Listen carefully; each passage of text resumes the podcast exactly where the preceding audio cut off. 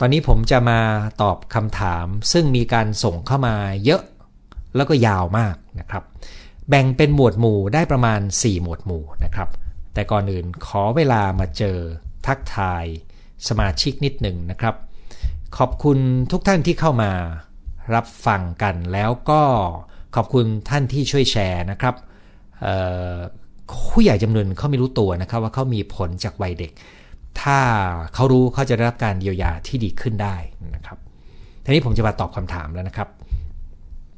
ท่านนี้ผมจะเอามุมของผู้ใหญ่ที่จำผลกระทบที่ได้รับตอนวัยเด็กมาคุยก่อนนะครับ คนแรกเขียนมาว่า ตั้งแต่จำความได้จะโดนแม่ตวาดไล่ออกจากบ้านทุกครั้งที่เขาโมโหหรือหงุดหงิด ไม่ว่าจะเป็นเรื่องอะไรก็ตาม แม้ไม่เกี่ยวกับเรา แต่ไม่ไปลงที่พี่หรือน้อง มาลงที่เราคนเดียวโดยไม่มีใครช่วย พ่อพี่น้องเงียบไม่ยุ่งนะครับเขียนรายละเอียดเยอะผมขออนุญาตตัดมาเป็นถึงตอนท้ายว่า ถึงแม้จะผ่านมา 40 กว่าปีแล้ว และเขาก็แก่แล้ว และพยายามจะดีกับเรา แต่เราก็ยังรู้สึกทุกข์ใจ ไม่สู้คน ไม่ปลอดภัย ไม่ไว้ใจใครตลอดเวลา กลัวทุกอย่างทุกคนไปหมดทำยังไงถึงหายค่าคุณหมอคำถามของคุณเนี่ยอาจจะหมายถึงกระบวนการเยียวยาที่ใช้เวลาเป็นปีนะครับ ซึ่งผมอยากจะให้คุณกลับไปไล่ฟังไลฟ์ที่ผมพูดว่าด้วยเรื่องของการแก้ปมข้างใจในหลายมุม รวมถึงตัวอย่างครั้งที่แล้วนะครับ แล้วก็ถ้าคุณสนใจการเรียนรู้ อย่าลืมว่าผมมีคอร์สออนไลน์ที่กำลังเปิด เริ่มวันอาทิตย์หน้านะครับ ชื่อเรื่องบทเรียนแก้ปมข้างใจ 6 อาทิตย์ครับ เรียน 2 เดือน ท่านถัดไปนะครับ เขียนว่า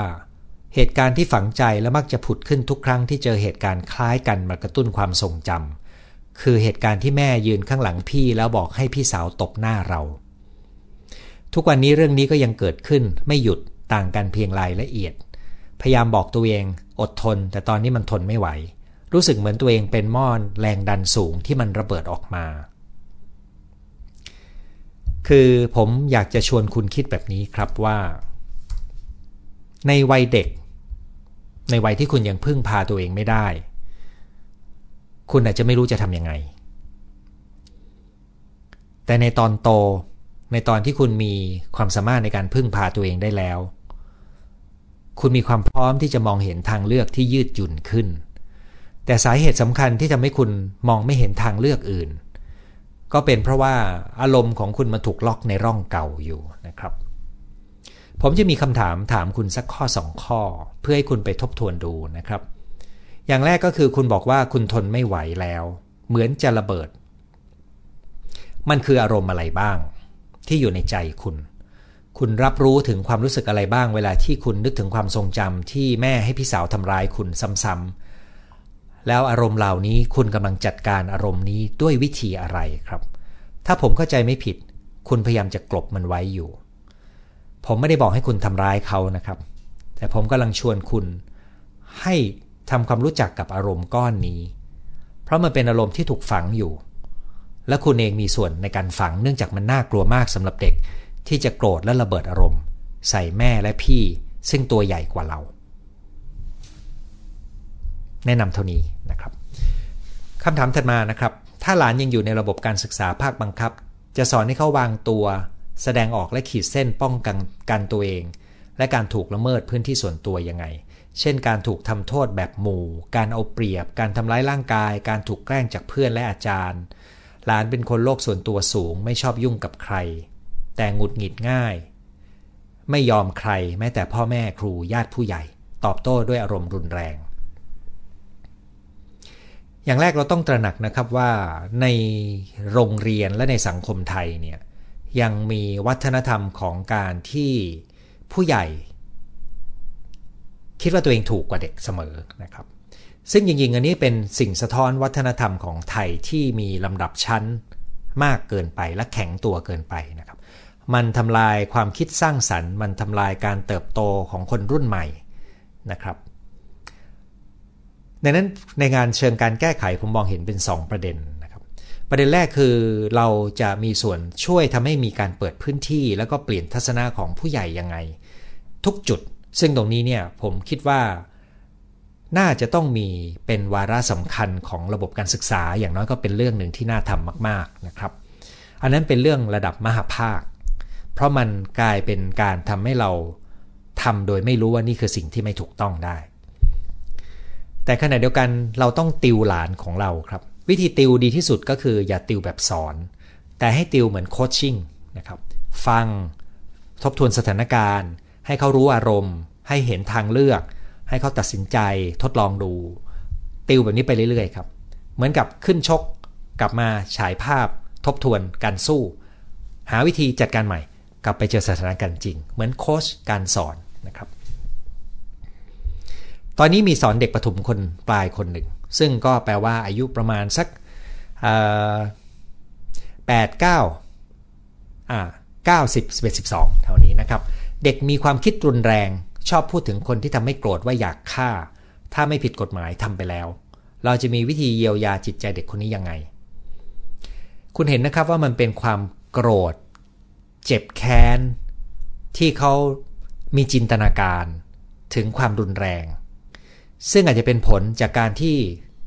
มีอะไรบางอย่างที่ทำให้เขามีท่าทีต่ออารมณ์ของเขา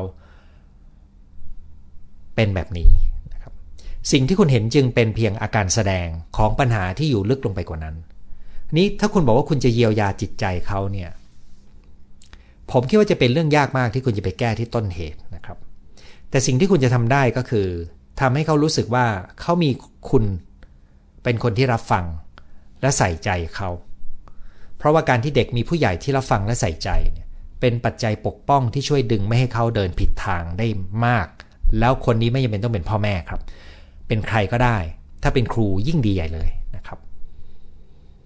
เป็นพันโรงเป็นลุงข้างบ้าน เป็นคนขายของใกล้บ้านได้หมดเลยนะครับ อันนั้นก็แปลว่า รับฟังแล้วก็ชวนเขาคิดให้ทบทวนให้รู้ถึงความนึกคิดของเขา ทบทวนให้รู้ถึงความรู้สึกของเขา แล้วก็ทบทวนให้เห็นถึงทางเลือกที่เขามีอยู่นะครับเอาเนี่ยคือสิ่งที่ทำซ้ำได้เรื่อย ๆ และจริง ๆ ในบางกรณีที่คนมาปรึกษาผมเนี่ย ไอ้สองสามประเด็นนี้เป็นสิ่งที่ผมทำง่าย ๆนะครับสำหรับเคสที่ผมคิดว่าไม่ได้มีความซับซ้อนอะไรทำได้เลยนะครับ ท่านตัดมาบอกว่า เด็กที่ถูกทอดทิ้ง เมินเฉยไม่สนใจความรู้สึก จะส่งผลอย่างไรเมื่อโตขึ้น จะเหมือนเด็กที่ได้รับความรุนแรงหรือไม่ แล้วเมื่อเป็นผู้ใหญ่จะรักษาตัวอย่างไร ผมเข้าใจว่าตอบไปแล้วในช่วงที่ผมพูดนะครับ คือมันมีมันมีผลเสียหายอยู่ แต่มันไม่แรงเท่า แต่มันก็ขึ้นอยู่กับระยะเวลาและอายุด้วยนะครับ แล้วก็รายละเอียดครับดังนั้นตรงนี้มันต้องดูเป็นกรณีไป แต่หลักการเป็นอย่างที่ผมได้คุยไปแล้วนะครับ คราวนี้ก็มีคนส่งเนื้อหาคำถามเข้ามาที่เกี่ยวข้องเป็นกรณีของโรงเรียนโดยตรง ซึ่งผมจะอ่านทุกข้อร่วมกัน แล้วก็ตอบสั้นๆ ในเชิงหลักคิดนะครับกลไกทางจิตอะไรที่ทำให้ผู้ใหญ่เหล่านั้น คิดว่าเรื่องผิดชัดๆ กับเป็นเรื่องถูกได้ ออกมาปกป้องให้กำลังใจ เช่นครูให้กำลังใจเพื่อนร่วมวิชาชีพ อีกคนหนึ่งบอกครูคนอื่นเห็นแล้วเพิกเฉย ดูเป็นเรื่องธรรมดาอยากถามว่าอะไรเป็นแรงจูงใจของคนกลุ่มนี้ในการทำพฤติกรรมเช่นนี้ จนกลายเป็นวัฒนธรรมองค์กร คนพวกนี้ขาดวุฒิขาดใบประกอบวิชาชีพไม่น่าจะใช่เป็นคำตอบ มันต่ำซามเกินมาตรฐานคนทั่วไปจะทำกับเด็ก ซึ่งอันนี้ผมเห็นด้วยว่ามันไม่ใช่เรื่องของวุฒิหรือใบประกอบอาชีพ แต่มันเป็น ปัจจัยที่ทำให้เห็นว่า คนเหล่านี้พร้อมใจกันใช้อำนาจคุกคามเด็ก โดยลืมเลือนหน้าที่และพันธสัญญาที่เขามีต่อ พ่อแม่แล้วก็การมาทำหน้าที่ของครู แม้จะเป็นครูพี่เลี้ยงก็เถอะนะครับ ผมยังไม่ได้ตอบนะครับ เสร็จแล้วก็มีคนเขียนมาว่า คนที่ทำแบบนี้กับเด็กเล็กขนาดนี้ได้ แล้วคนที่เห็นแล้วเพิกเฉยไม่เข้าช่วย เพราะกลัวตัวเองจะเดือดร้อนสองกลุ่มนี้เป็นคนประเภทไหน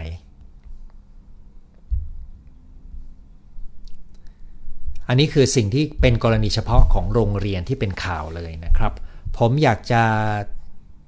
สะท้อนมุมมองนิดเดียวก็พอนะครับ เพราะว่าคำว่าวัฒนธรรมองค์กรเนี่ยเป็นคำที่ผมสิเขียนไว้ในโพสต์ด้วย มันเป็นสิ่งแวดล้อมที่ทำให้เห็นว่าอะไรเป็นปกติ อะไรไม่ปกติ อะไรเป็นวิถี อะไรไม่ใช่สิ่งที่เราทำกันที่นี่นะครับ ซึ่งจะว่าไปแล้วสิ่งที่เกิดขึ้นทำให้ผมนึกถึงเรื่องของพวกลัทธิ กลไกของการเกิดลัทธิเกิดจากสิ่งแวดล้อมที่มีการแยกตัวออกจากสังคม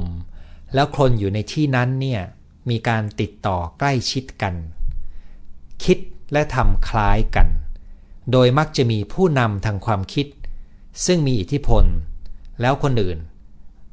ก็จะทำตามหรือถ้าไม่เห็นด้วยก็ไม่กล้าขัดนะครับ ผมมองว่าที่นี่มีปัญหาในเชิงการบริหารจัดการ ที่ทำให้เกิดวัฒนธรรมหรือบรรยากาศของพฤติกรรมที่ไม่ควรเกิดขึ้น แต่เกิดขึ้นได้ แถมไม่มีใครกล้า เป่านกหวีด เรียกคนมาแก้ไขนะครับผมใช้คำว่าเป่านกหวีดท่านที่อยู่ในต่างประเทศจะคุ้นนะครับ เพราะว่ามันมีกลไกที่คนทำงานสามารถเป่านกหวีดเพื่อแจ้งปัญหาได้ เช่นที่ประธานาธิบดีโดนัลด์ทรัมป์ถูก เจ้าหน้าที่ทำเนียบขาวเป่านกหวีดเขาเรียกว่า whistle blower นะครับ ในกรณีที่เขาทำบางอย่างผิดต่อบทบาทของประธานาธิบดี อย่างไรก็ตาม แล้วก็ต้องมีกลไกคุ้มครองคนเป่านกหวีดนะครับ อย่างไรก็ตามเขาก็มีความสามารถในการอยู่ในหน้าที่ตำแหน่งต่อนะครับ กลับมาเรื่องนี้นะครับผมคิดว่าเป็นปัญหาขององค์กรครับ แล้วก็เป็นปัญหาของความเป็นมนุษย์ของผู้เกี่ยวข้องทุกคน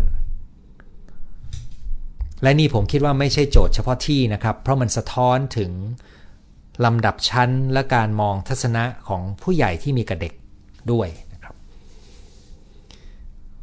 จบเรื่องโรงเรียนนะครับ มีคนถามมาว่า คุณหมอเห็นด้วยกับการลงโทษด้วยการเคี่ยนตีดูด่าไหมคะ ผมเข้าใจว่าคุณไม่ได้ตั้งใจถามนะครับ เพราะคุณบอกต่อว่าส่วนตัวดิฉันไม่เห็นด้วย ไม่เห็นด้วยกับการตีเด็กแล้วจะได้ดี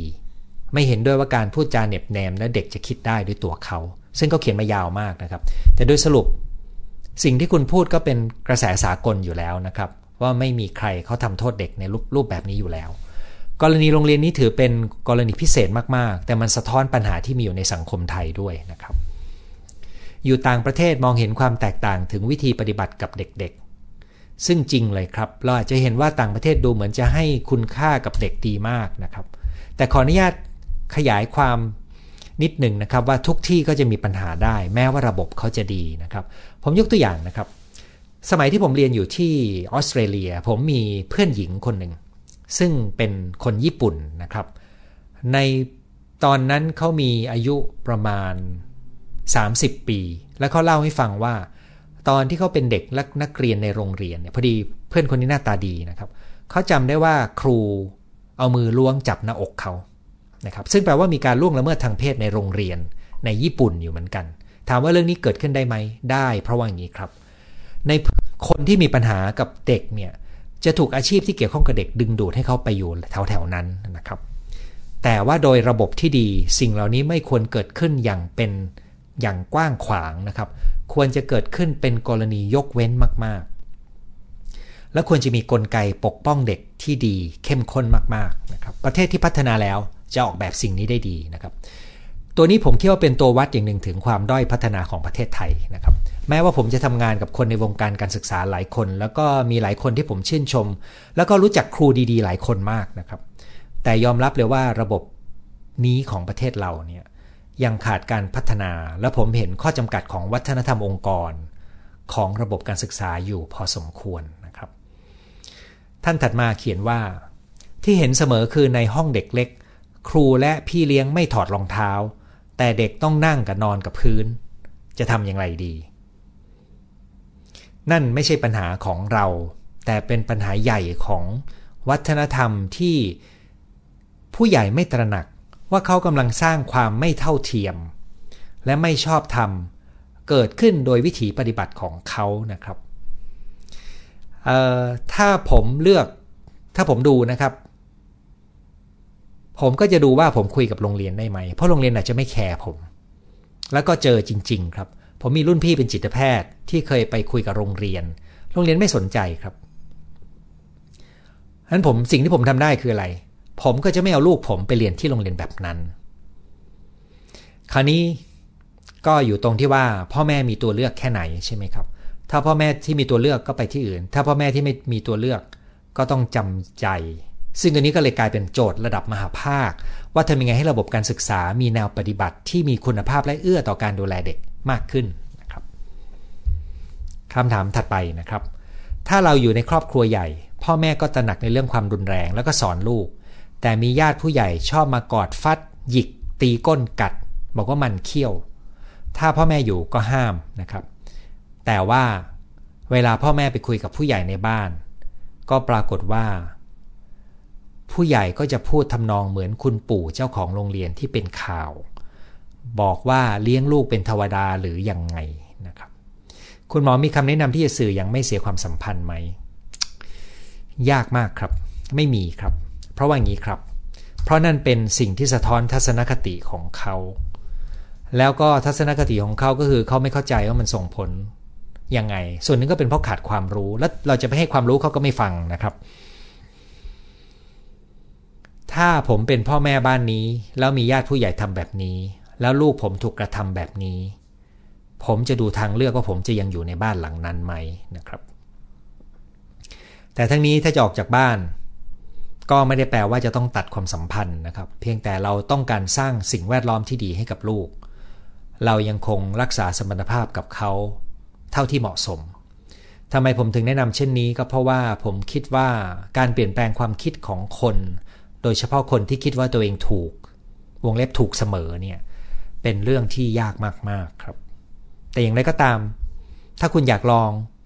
ผมคิดว่า คุณอาจจะชวนเขาฟังการพูดของผมครั้งนี้ ถ้าเขายอมฟัง แล้วก็ลองดูว่าคุณจะต่อรองได้ไหม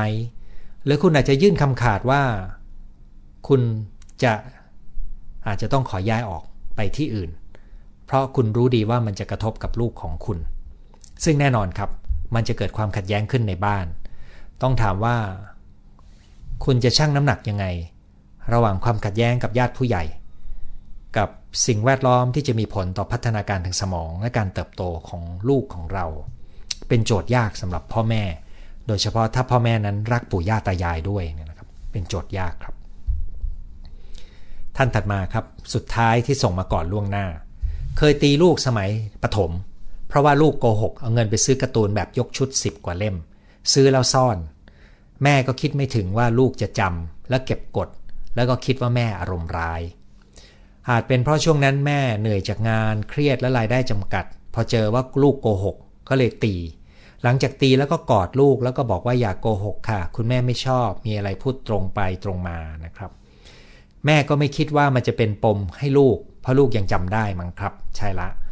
แล้วก็มองแม่ว่าอารมณ์ร้ายนะครับ ตอนนี้ลูกอายุ 24 ปีแล้ว อย่างไรก็ตามหลังจากนั้นลูกก็ไม่ได้ทำและเป็นเด็กดีและเรียนจบทำงานแล้วนะครับ อันนี้ก็เป็นเหตุการณ์ครั้งเดียว ที่เป็นเหตุการณ์ถูกทำโทษรุนแรง แต่เขายังรับรู้ได้ถึงความรักที่มีจากแม่ของเขานะครับ ฐานของความรัก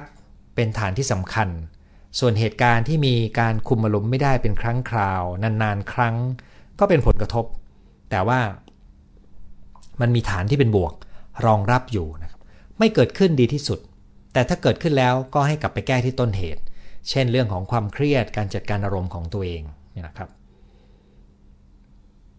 ผมคิดว่าสิ่งที่คุณเล่ามาก็เป็นเรื่องของการแบ่งปันข้อมูล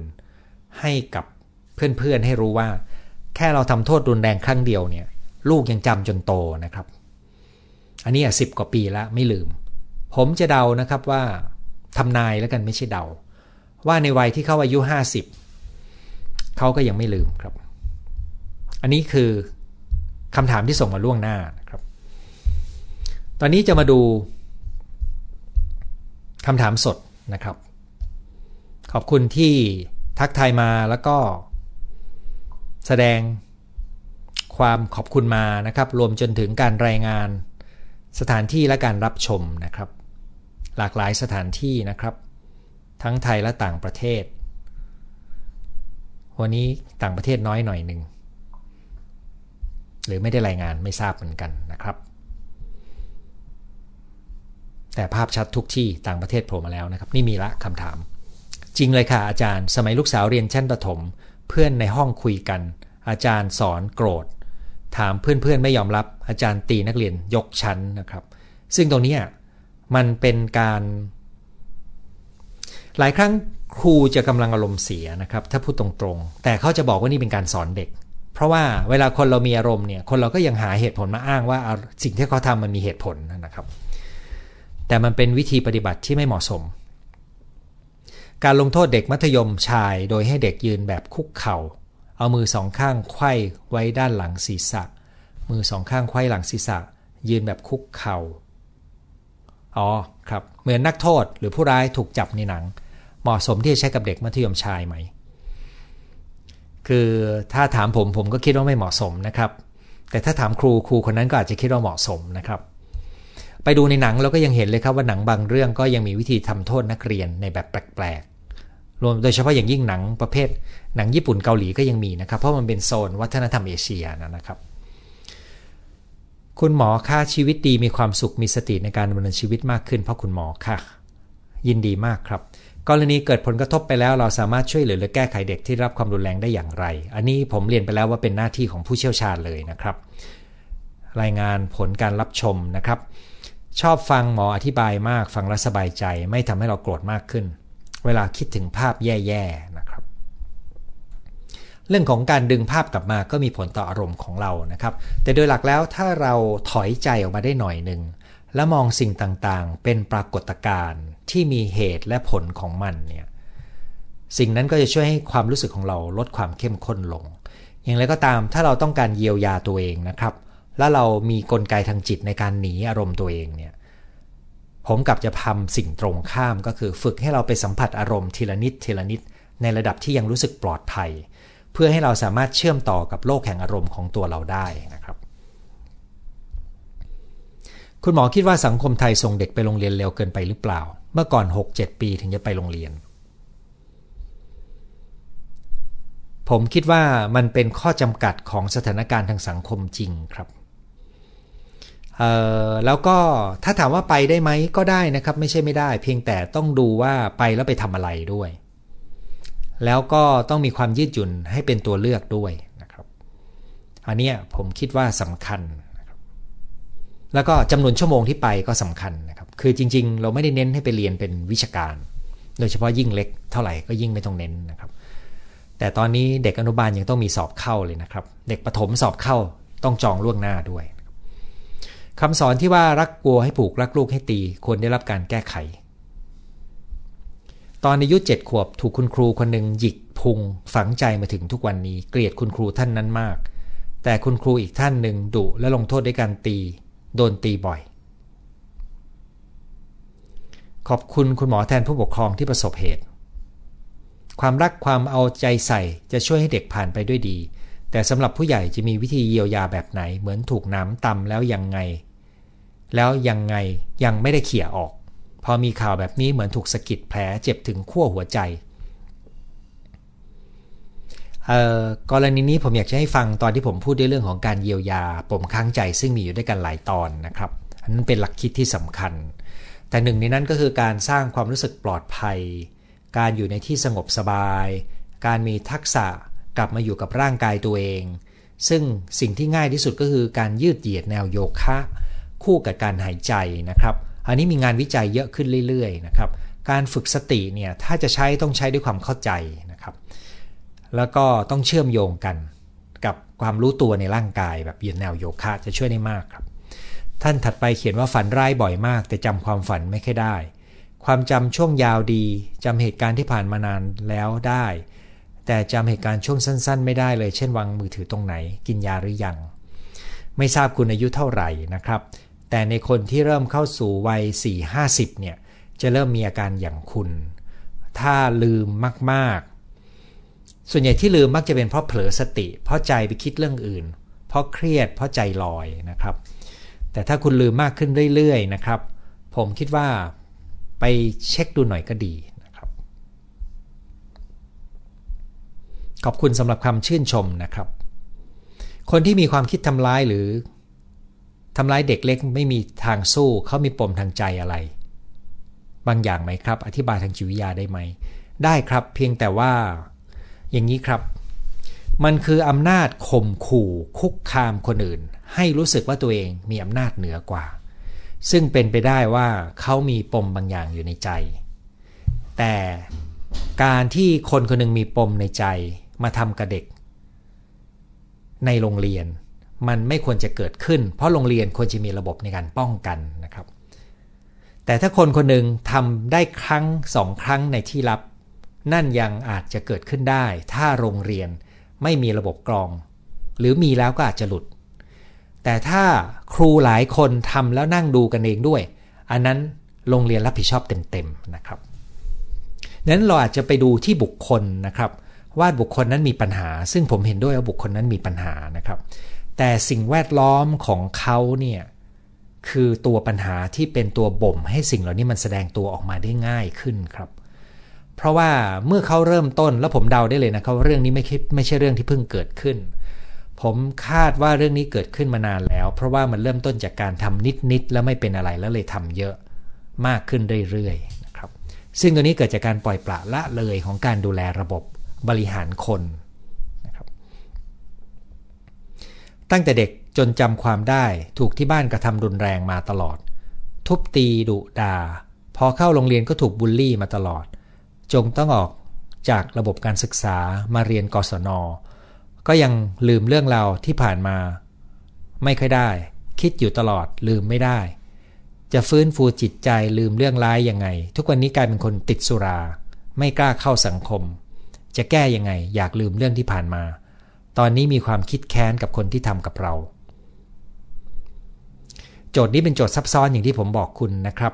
แล้วก็คำแนะนำเรื่องการสร้างสุขความสุขสงบทางใจเป็นพื้นฐานยังจำเป็นต้องมีนะครับคำแนะนำที่ 2 คือไปไล่ฟังไลฟ์ทั้งหมดที่ผมเคยพูดนะครับคำแนะนำที่ 3 ถ้าคุณเรียนได้มาเรียนด้วยกัน ผมไม่รับประกันว่าเรียนแล้วคุณจะหายนะครับ แต่ผมรับประกันว่าเรียนแล้วคุณจะดีขึ้นได้นะครับ แต่คุณต้องทำกันบ้านนะครับ หากคนที่มีปมทางจิตในวันเด็ก ในวัยเด็ก ส่งผลในการทำร้ายเด็ก สามารถแก้ไขได้ไหม จริง ๆ คนเหล่านี้ควรจะได้รับการดูแลเหมือนกันครับ เพียงแต่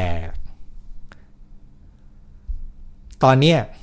คนก็อาจจะมองเข้าในแง่ลบ แล้วถ้าเราไปบอกว่าเขามีปมเห็นใจเขาเถอะคนก็จะมาด่าเราเนี่ยนะครับ เพราะว่าเขาทำสิ่งที่ไม่ถูกต้อง ในสิ่งแวดล้อมที่ไม่มีการกำกับที่ดีพอเนี่ย แต่โดยหลักการถ้าเรามองเข้าในมุมของเขาเขาก็อาจจะตกเป็นเหยื่อ สิ่งที่เขาทำผิดก็ต้องถูกทำโทษ แต่ความเป็นเหยื่อของเขาถ้าสามารถเยียวยาได้ก็ถือเป็นความเมตตาที่เรามีให้แก่กัน ในฐานะเพื่อนมนุษย์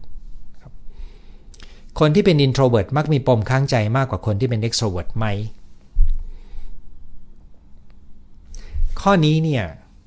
ขึ้นอยู่กับว่า อันนี้ผมพูดโดยไม่มีหลักฐานที่ผมเคยอ่านเจอนะครับ แต่เอาจากประสบการณ์ของผมละกัน ขึ้นอยู่กับว่าคนที่เป็น introvert นั้นเนี่ย มีพื้นที่ที่เขาจะสามารถเชื่อมต่อกับตัวเอง และเชื่อมต่อกับคนอื่นได้ดีแค่ไหนนะครับ อันนี้เป็นอันหนึ่งอีกการหนึ่งคือต้องดูว่าความเป็น introvert ของเขาเนี่ยเกิดจากการเป็นมีปมข้างใจหรือเปล่านะครับดังนั้นถ้าพูดแบบนี้ผมไม่กล้าสรุป ว่าคน introvert จะมีปมข้างใจมากกว่าไหมเนี่ยอันนี้ไม่กล้าสรุป แต่คน introvert ถ้ามีความขี้กังวลอยู่ด้วย ตรงนี้แหละ มักจะเป็นโจทย์ที่ทำให้เขาแก้ปัญหาได้ยากขึ้น เพราะผมเจอคนขี้กังวลที่เป็น introvert เนี่ย กลุ่มนี้จะเป็นกลุ่มที่มีโจทย์ซับซ้อนในการแก้ไขและต้องฝึกหลายเรื่องนะครับ เด็กที่มีอีกคนคอยโอและตามใจทำทุกอย่างให้ตลอด เมื่อมาที่ครอบครัวต้องการให้อะไรด้วยตัวเองช่วยเหลือตนเอง เขาไม่ค่อยค่อยทำอ๋อคือมีคนดูแลให้ เขาก็ไม่รู้ว่าทำ พ่อแม่ไม่ต้องการให้ลูกเป็นแบบนั้น ต้องการให้รู้ว่าอะไรควรไม่ควรอ๋อเข้าใจละ คือคุณเขียนแล้วสะกดผิดเพราะคงสงสัยใช้คำพูดบอกนะครับ สรุปก็คือลูกคุณเนี่ยมีคนโอ คุณเนี่ยไม่ต้องการให้ลูกตามถูกตามใจเกินไปนะครับทำยังไงเหรอครับ อย่างแรกก็คือคุณก็อย่าไปแกว่งไปอีกขั้วหนึ่งนะครับ เพราะผมเจอหลายบ้านว่า พอมีญาติผู้ใหญ่โอเนี่ยพ่อแม่ก็เลยเข้มมากขึ้น เพื่อหวังว่าจะสมดุล แต่มันทำให้ลูกกับยิ่งห่างเหินกับเรานะครับ เราก็ทำในสิ่งที่เราคิดว่าเหมาะ แล้วก็ผมเจอบ่อยว่าเรามักจะไม่เคยสามารถกันการโอของคนอื่นได้ อย่างที่เราคิดนะครับ เพราะว่าการโอมันเป็นการตอบความต้องการบางอย่างภายในใจของเขานั้นคุณก็ต้องมีโจทย์ว่าทำยังไงให้คุณมีเวลาอยู่กับเขามากขึ้นนะครับ แล้วก็ทำยังไงให้เขาได้ฝึกช่วยตัวเอง เช่น พาเขาออกไปเที่ยวกันเอง ไปตั้งแคมป์เมื่อโตพอก็ไปเข้าค่าย แล้วก็ค่อยๆฝึกในบรรยากาศของความรัก ไม่ต้องพูดถึงเรื่องการโอ ไม่ต้องพูดถึงเรื่องการทำอะไรไม่เป็น ไม่ต้องไปว่าเขา ให้เขาสนุกกับการได้ลอง แล้วเมื่อเขาโตไปถึงจุดหนึ่งเขาจะไม่ชอบการโอเกินนะครับเออโอแต่ว่าไม่อยากให้โอเกินนะครับ คนที่สามารถก่อเหตุอาชญากรรมได้เป็นผลจากการใช้ความรุนแรงในครอบครัวไหม เราเชื่อว่าเกี่ยวไม่มากก็น้อยนะครับ คนแก่ที่คิดว่าตัวเองถูกเสมอ ไม่ว่าจะฝรั่งหรือไทย แม้แต่ยากับจิตแพทย์ก็ไม่สามารถช่วยได้ ผมยอมรับเลยครับ เพราะจิตแพทย์ไม่ใช่เทวดานะครับจิตแพทย์จะทำงานได้เมื่อคนที่มาทำงานด้วย พร้อมที่จะจัดการบางอย่างภายในตัวเขานะครับ ดังนั้นคนที่จะมาหาผม แล้วผมแล้วจะพาลูกมาจะพาสามีหรือภรรยามาเนี่ย ผมจะต้องถามก่อนว่าเขาพร้อมจะมา หรือพร้อมที่จะคุยกับผมด้วยตัวเองไหมนะครับ เพราะถ้าก็ไม่พร้อมเนี่ยการมาก็จะไม่ค่อยได้ประโยชน์มากนัก แต่คนที่ได้รับผลกระทบ เช่น สามีหรือภรรยาที่ได้รับผลกระทบเนี่ยอาจจะมาเพื่อเยียวยาตัวเองก็ได้นะครับในความคิดครูนะคะ คิดว่าการนำความรู้ทางจิตวิทยามาใช้ในโรงเรียนจะช่วยครูและเด็ก มีเอมพัตตีช่วยให้สังคมโรงเรียนมีความสัมพันธ์ดีขึ้น ผมเห็นด้วยมากครับ สมัยที่ผมทำงานอยู่นะครับ เวลามีการเชิญมาจากระบบการศึกษาเนี่ย ผมจะให้น้ำหนักเป็นพิเศษมากนะครับ เพราะผมรู้ดีว่าครูเป็นบุคคลที่สร้างคนรุ่นใหม่ที่สำคัญ แล้วผมใช้เวลาอยู่มากเลย ทั้งตอนที่อยู่ราชการ และตอนที่ได้รับทุนสสสอยู่ 10 ปีเนี่ยนะครับผมเอาพลังงานของผมไปทำงานเพื่อระบบการศึกษาเยอะมาก แต่ก็ต้องเรียนอย่างหนึ่งนะครับว่าผมก็อกหักหลายครั้งกับระบบการศึกษา ตอนนี้ผมก็ไม่ได้ให้ความรู้สึกพิเศษกับระบบการศึกษาที่มีนะครับ เพราะว่ารู้สึกว่าในวัยที่กำลังจะเข้าสู่วัยช่วงสุดท้ายของชีวิตของผมเนี่ย ผมต้องการทำสิ่งที่สำคัญที่สุดในชีวิต ไม่อยากไปทำสิ่งที่เรารู้ดีว่าบทเรียนของเราสอนแล้วว่ามันไม่ค่อยได้ผลมากนักนะครับ ไม่น้อยค่ะ จากนอร์เวย์ฟังอยู่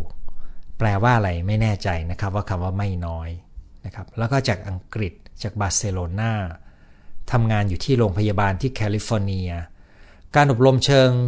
จิตวิทยาเชิงปฏิบัติการครูที่ดูแลเด็กเสมอจากจิตแพทย์จะช่วยให้ครูมีความเข้าใจและปรับพฤติกรรมเด็กได้ไหม คือเรื่องนี้เนี่ยการอบรมต้องดูที่คุณภาพการอบรม แล้วต้องอยู่ที่การออกแบบระบบ การจัดการเรียนการสอนด้วยนะครับ นอกจากนี้เนี่ยมันไม่ใช่อบรมครั้งเดียวแล้วจบลง และยังต้องมีเรื่องของการดูแลสุขภาพจิตครูด้วย ยกตัวอย่างนะครับ ถ้าครูเครียดเรื่องส่วนตัวเนี่ยเขาจะคุมอารมณ์ได้ยากขึ้นเวลาอยู่ที่โรงเรียน มีงานวิจัยที่พบว่าการดูแลสุขภาพจิตคนทำงานเนี่ยมันทำให้ผลประกอบการทำงานเนี่ยผลผลิตของงานเนี่ยนะครับ ดีขึ้น คุ้มกับการลงทุนที่ทำให้คนเหล่านี้ได้รับบริการทางสุขภาพจิตนะครับเพราะฉะนั้นมันไม่ใช่แค่อบรมครับ มันต้องมีบริการสุขภาพจิต เพื่อการปรึกษาดี ๆ ได้ด้วย แต่ตรงนี้ใครจะลงทุนครับ เพราะทุกวันนี้เนี่ยค่าใช้จ่ายในเรื่องการศึกษาของบ้านเรามหาศาลมากนะครับ และกำลังคนของครูเนี่ยสี่แสนคนนะครับ แต่ผมไม่รู้ว่าส่วนกลางอยู่แค่ไหน แล้วก็เป็นครูจริง ๆ อยู่แค่ไหนนะครับ ตอนนี้ไม่มีข้อมูลละ อยากถามคุณหมอว่าผู้ใหญ่ที่สร้างปมให้เด็กสาเหตุจากอะไรทำไมเป็นผู้ใหญ่กลับคิดไม่ได้ ก็มีหลายปัจจัยอย่างที่ผมได้เล่าไปนะครับ คือเขามีปมเองเขามีความเครียดเขามีความละเลย หรือเขาอยู่ในสิ่งแวดล้อมที่สอนให้เขาทำสิ่งนี้ เช่นครูที่อาจจะเพิกเฉยนะครับ ไม่เป่านกหวีด เพื่อฟ้องร้องเพื่อประกาศให้มีคนมาแทรกแซงตอนเด็กพี่สาวแอบกระแทกประตูเสียงดังให้เราตกใจ จนตะโกนเสียงหลง ปัจจุบันเป็นคนขี้ตกใจ เป็นไปได้ไหมว่าประสบการณ์ทำให้เราตกใจมาก มีผลกับนิสัยขี้ตกใจ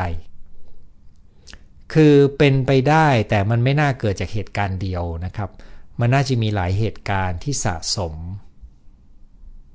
หลักธรรมสามารถช่วยได้ในทุกเรื่องไหม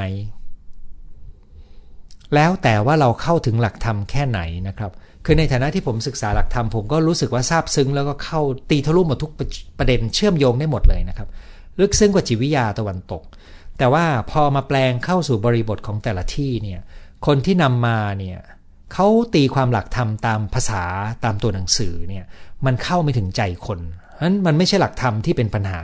แต่มันเป็นกระบวนการตีความและประยุกต์ใช้ที่เป็นปัญหานะครับ กับเราต้องดูผู้รับด้วยนะครับผู้รับก็ต้องรู้เขาสนใจจะฟังสิ่งที่เป็นหลักธรรมไหม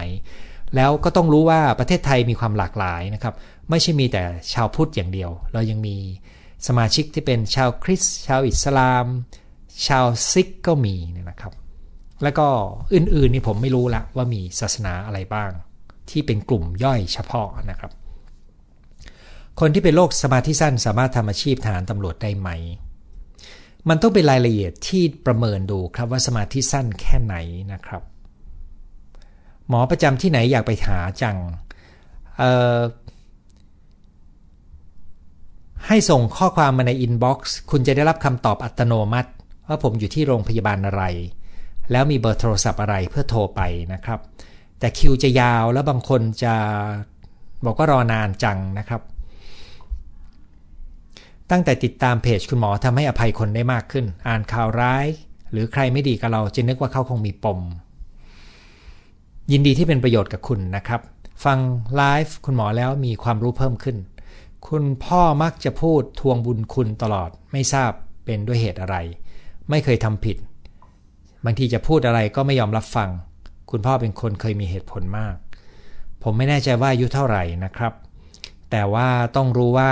คนในแต่ละวัยเนี่ยจะมีโจทย์ที่แตกต่างกัน ยกตัวอย่างนะครับ คนที่อยู่ในวัยทำงานแล้วมีความภูมิใจในตัวเอง เพราะมีงานทำมีรายได้ เลี้ยงชีพ เลี้ยงคนในบ้าน วันหนึ่งถ้าเขาเกษียณนะครับ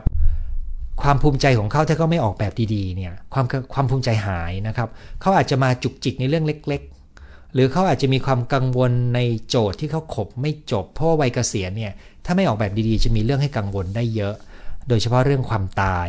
เรื่องเงินทองนะครับ นั้นมันอาจจะเปลี่ยนนิสัยคนได้คล้าย ๆ กับคนที่อยู่ในช่วงวัยกลางคน ก็อาจจะมีวิกฤตวัยกลางคนได้เหมือนกันธรรมะกับการรักษาทางจิตเวชไปด้วยกันได้ไหมสำหรับผมไปด้วยกันได้ครับ แล้วผมก็ใช้ธรรมะในการเยียวยาคนคู่กันไป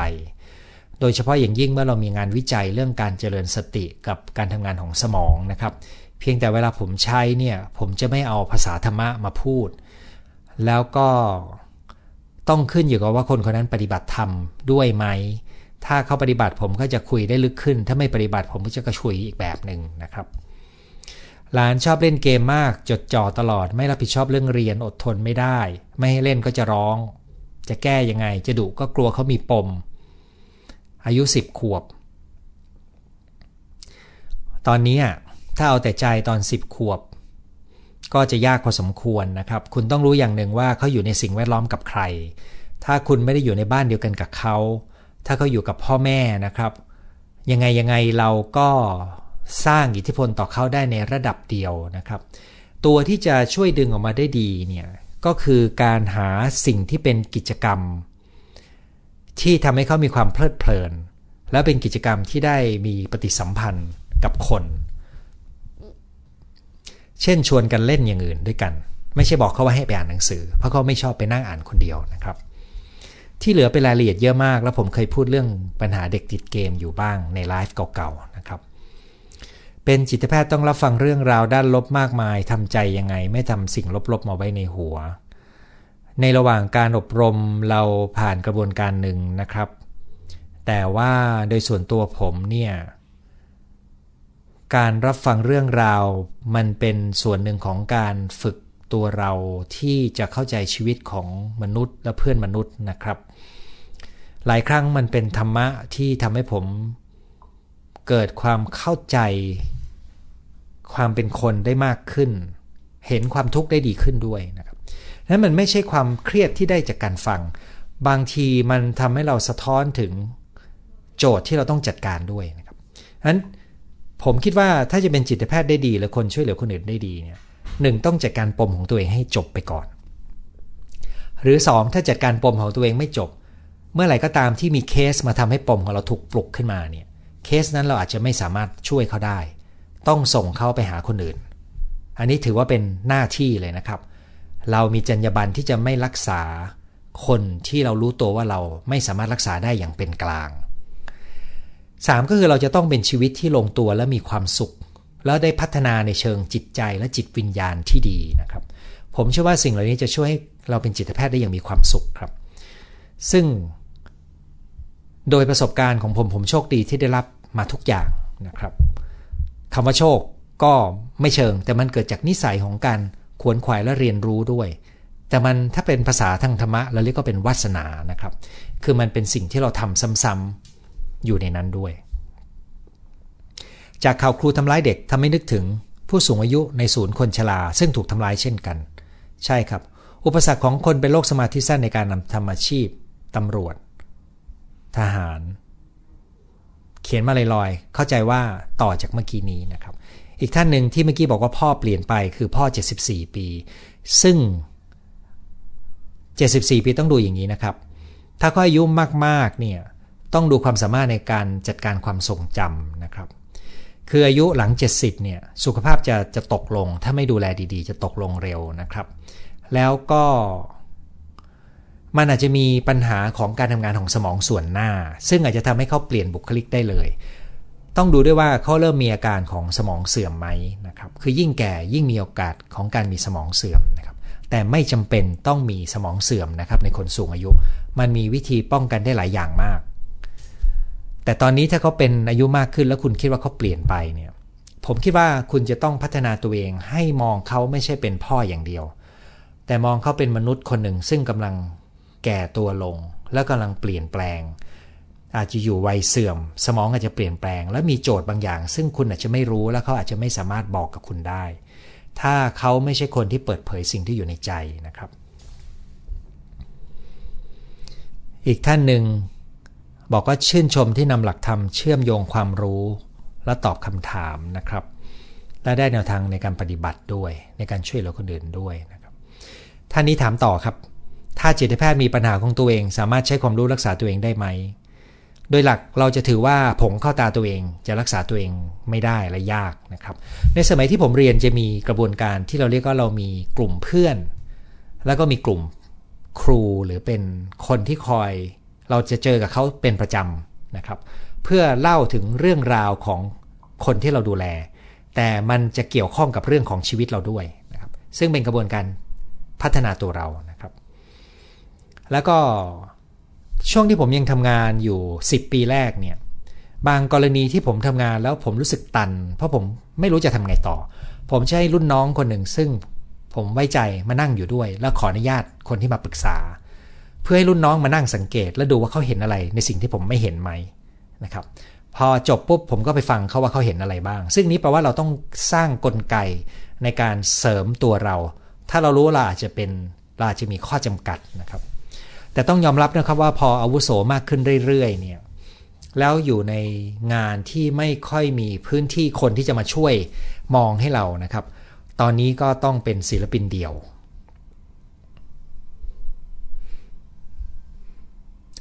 ท่านที่พูดถึงเรื่องคุณพ่อนะครับ ก็พูดต่อว่าพยายามเข้าใจพ่อ 74 แม่ 71 แต่คุณพ่อคุณแม่จะนำความต้องการมาคอยควบคุม ซึ่งคุณจะต้องเรียนรู้วิธีจัดการการควบคุมของเขาครับ แล้ววิธีจะจัดการได้ดีก็คือ คุณจะต้องจัดการปมความสัมพันธ์ระหว่างคุณกับพ่อแม่ ที่คุณจะต้องเปลี่ยนหมวกของการเป็นลูก